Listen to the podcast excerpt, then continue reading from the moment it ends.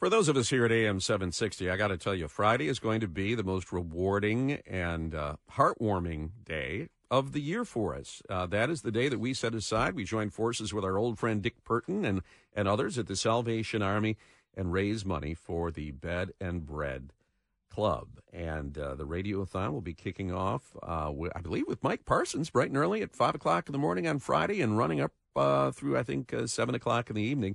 And you, Metro Detroit, have been so generous, and you understand how important this is. But to remind all of us, so we bring in Lieutenant Colonel Steve Merritt, who's the Great Lakes Divisional Manager of the Salvation Army.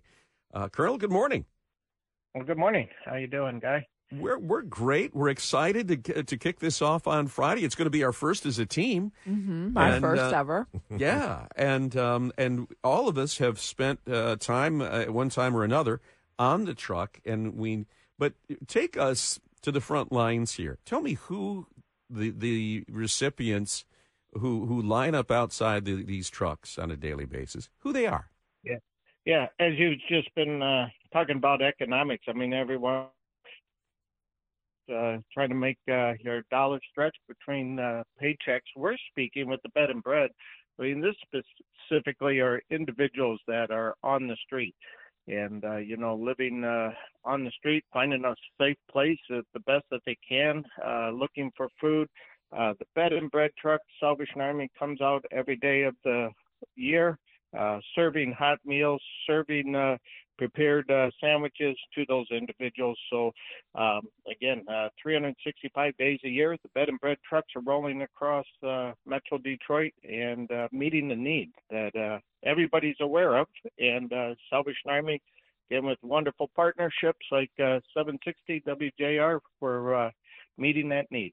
Colonel, I I have written on the bed and bread truck as well, and the people who come uh, to you to receive their sandwich and, and, and their drink, uh, hot chocolate or, or, whatever, they're they're so appreciative, Colonel. They're so appreciative, yeah. and it, it's it's it's just a you know I, w- I would advise anyone who has the chance to do it to do because it's a humbling experience, and uh, I just the, the people are just so very appreciative.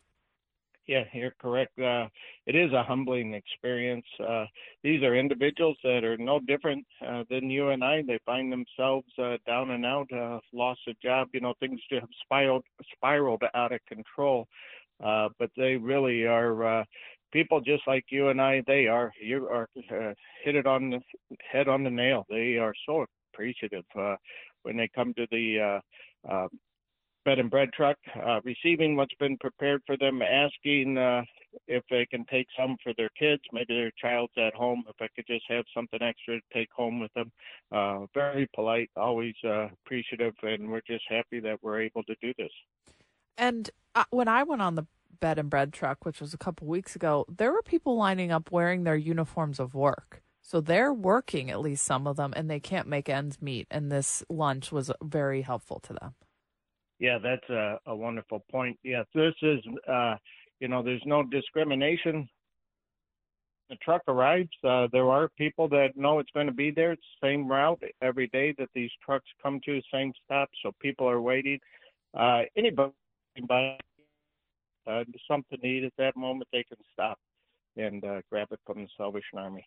I there's uh, there are a number of people that I remember from my my visits with uh, on the streets with this. And my first one was with Gene Taylor, I think. 20 years ago, uh, God rest his soul, yeah. uh, who was, you know, Dick Purtan's producer for mm-hmm. so many years and mm-hmm. also a good friend. Um, but it, it, there was a lady that came out, and she was, uh, this was just a couple of years ago after I got here to JR, and she came out in a wheelchair. She wheeled herself out to the truck, and I asked her, you know, how important is this to you? She said, well, you know, I can't stand at my stove anymore. Mm. Oh, wow. And and so I this is really important because I, I can get up maybe for a little while and, and fix Mhm. something for myself, but Mhm. I'm very limited. And this means I get a lunch and I don't have to stand up.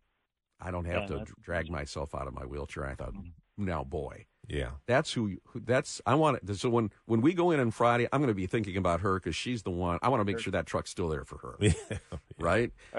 Yes, that's a yeah, that's a, uh heartwarming uh, story right there. I mean, uh, yeah, it's uh, meeting a need in our community. Some things, uh, basic necessities, uh, many take for granted, and then uh, when you experience that, you realize, uh, you know, just food, uh, a sandwich, a cup of soup, uh, really makes an impact in a life. Salvation Army's ministry, we hope it's uh, not only for a season, but we can make a relationship. We can uh, help individuals and uh, help them eternally. And Colonel, besides the uh, the the meals, uh, a lot of times there are hats and gloves and socks and personal supplies that are distributed as well.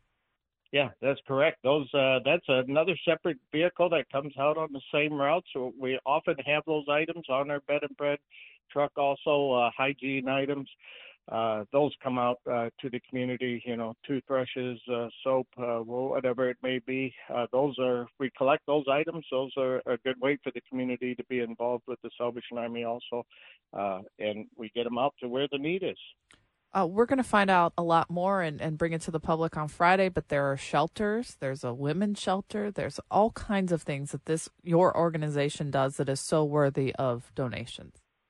Yeah, thank you. Yeah, the Salvation Army, you think of uh, often of thrift stores, you think of, uh, of course, we've just come out of our annual Red Kettle campaign with the bells ringing on mm-hmm. the street. All of those dollars, again, collected are uh, for use right here in our city uh, for where the need is greatest. And uh, we'll be able to tell that story on uh, Friday, and we're looking forward to it. It's well, a wonderful uh, radiothon. One of the things that's often overlooked is, uh, you know, we don't judge uh, folks that come to these trucks, but we do know some of them come there because they have problems with substances or mm-hmm. alcohol, mm-hmm. or there have been other issues in their life. Um, this is a gateway for them to get help with the problems that put them in the in the straits that they are in, and that's important too. Is that this is a touch point for the Salvation Army to do long term fixes.